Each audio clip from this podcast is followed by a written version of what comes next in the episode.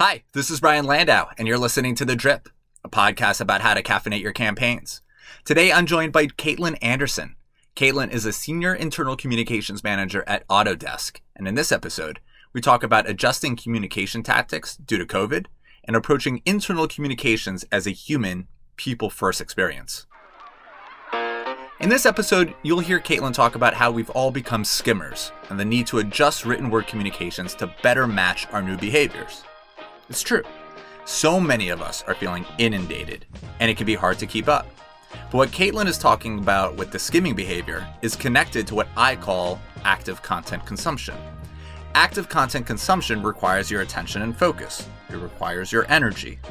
Right now, you're listening to this podcast, and maybe you're at your computer doing something else, or you're out for a walk, or you're driving. This is passive content consumption. Your brain works differently when accessing information this way. Caitlin's shift to writing a skimmable email digest was an adjustment to better account for the stress of active content consumption. Creating a company podcast with security and listener insights is a way to enable passive content consumption. You'll hear Caitlin mention a five minute podcast that they tested. That's awesome. But also, an internal company podcast that's 15 minutes would work really well, even 25 minutes. Podcasts allow for the human element, it allows people to speak about their experiences, what they've learned, ways to get better. Podcasts so uniquely invite other people into the conversation. It can be a space for executives, but also colleagues, partners, and customers. If you have questions about how audio might play a role in your communications mix, please send me an email at brian at vennly.co. That's Brian, B R I A N, at vennly, V E N N L Y, dot C O. And now, the inspiring Caitlin Anderson. Hi, Caitlin. Hey, hey. If I were to ask you when you were a child what you wanted to be when you grow up, what would you have said? Okay, I would have said two things. I would have said I wanted to be an author. I wanted to write books. I wanted to be like a novelist. And I also would have said I want to be Nancy Drew because I was that kid reading books all the time. Today, Caitlin Anderson is a rosé drinker, a cocktail gardener, and a word nerd. While she hasn't caught any supervillains lately, she's always on the hunt for the truth and the best way to share that story. She's a senior internal communications manager at Autodesk, where she crafts strategic communications, ghostwrites internal communications for an executive, and creates communications with an employee experience mindset. Caitlin, thanks again for being with me. Thanks for having me to set the conversation, can you share a little bit about what Autodesk does generally and specifically the division that you work in? Sure. So Autodesk, we make software that for people who make things.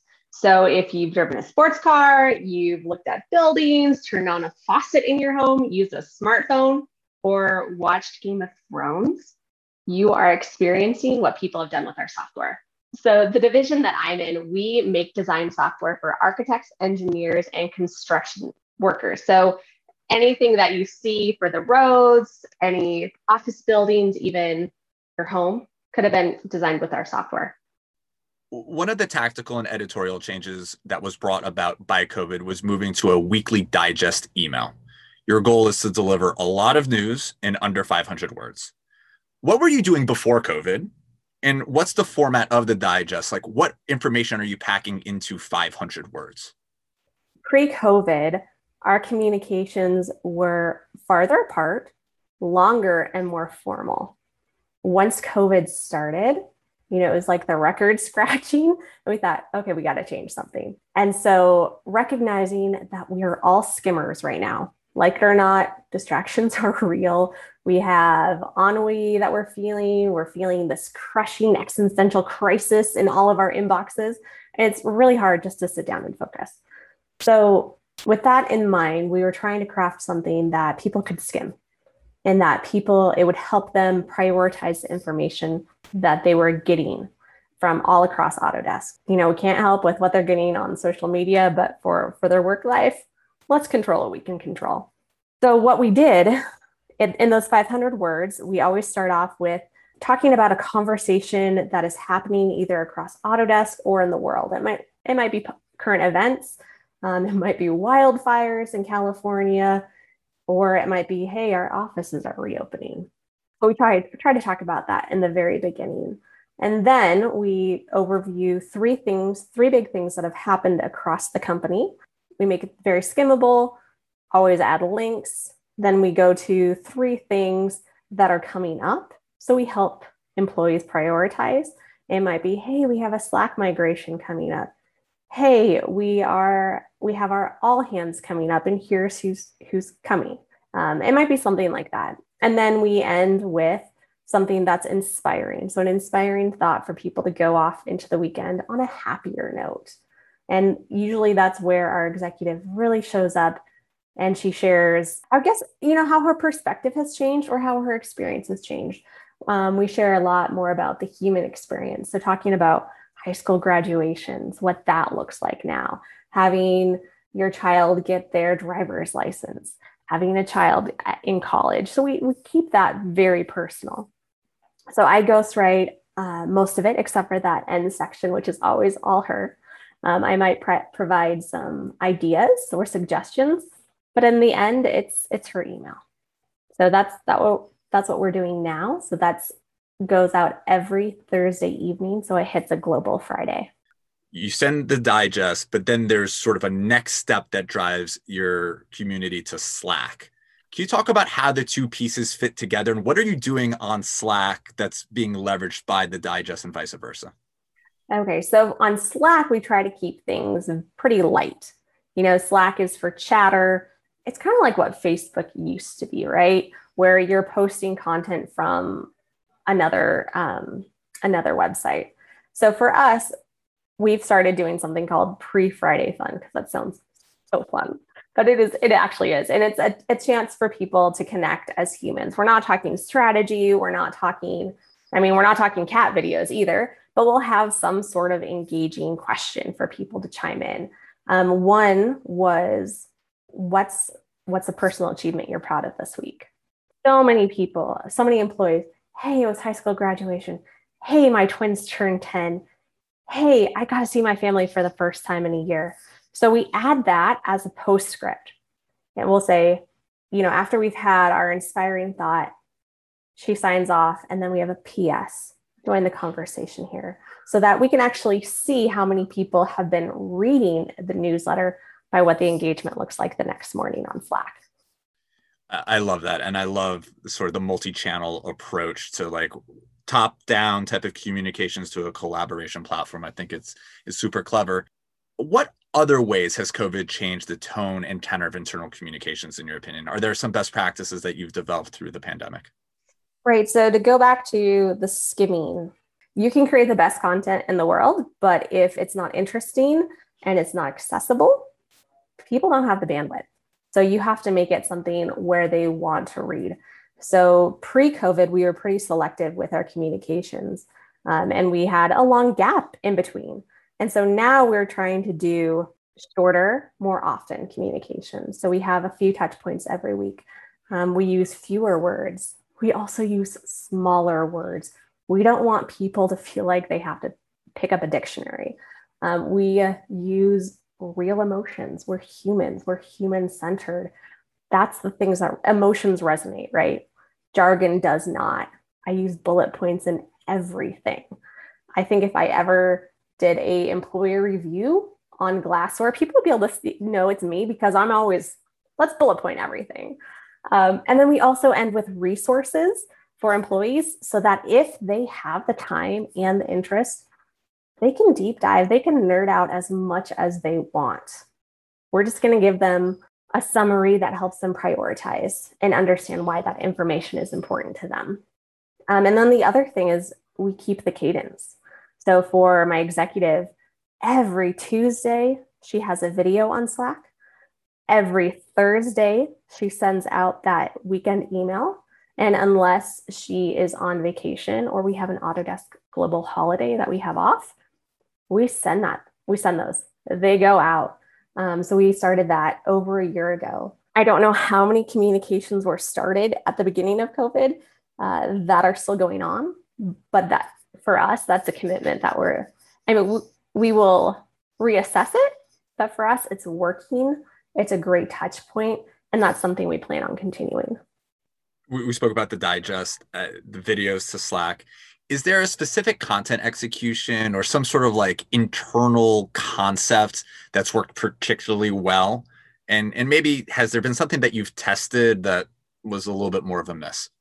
And first of all, I'll say there have been plenty of misses. I've been with with the company for over eight years and have been given a lot of freedom to try things.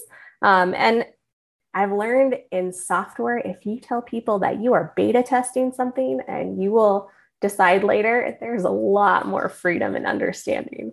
So I beta test a lot of things. One thing that I can point to as a, a success that I actually had nothing to do with a few years ago, ago we got an, an enterprise agreement with Slack because we had thousands of engineers who were already using it. They were not using the corporate tools that we had provided. So instead of it coming from top down, Slack has been such a huge part of our engineering community that it has gone from bottom up. So as a corporation, we have embraced it because our employees are embracing it and we need to be there and we need to adapt with them. So that has been a huge success. Um, as for abysmal failure, I can't think of one one thing.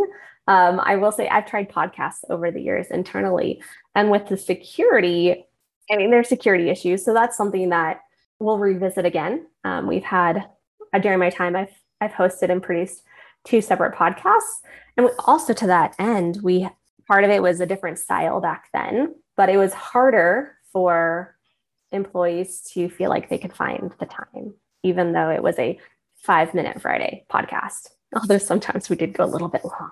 I will admit to that. Um, so I think it's it's a learning, right? It's it's we've tried, we've failed, fast failure, and we've learned and we've grown. And um, I think for me, failure comes when I'm not putting my my audience in mind. Um, so for what works for our sales team will probably not work for a bunch of engineers. Different personalities, different preferences of communications. So it goes back to that for me. You know, I always keep the employee experience in mind and not just the generic Autodesk employee, but who my employees actually are or who, you know, where are they located? What, what's going on in that country right now?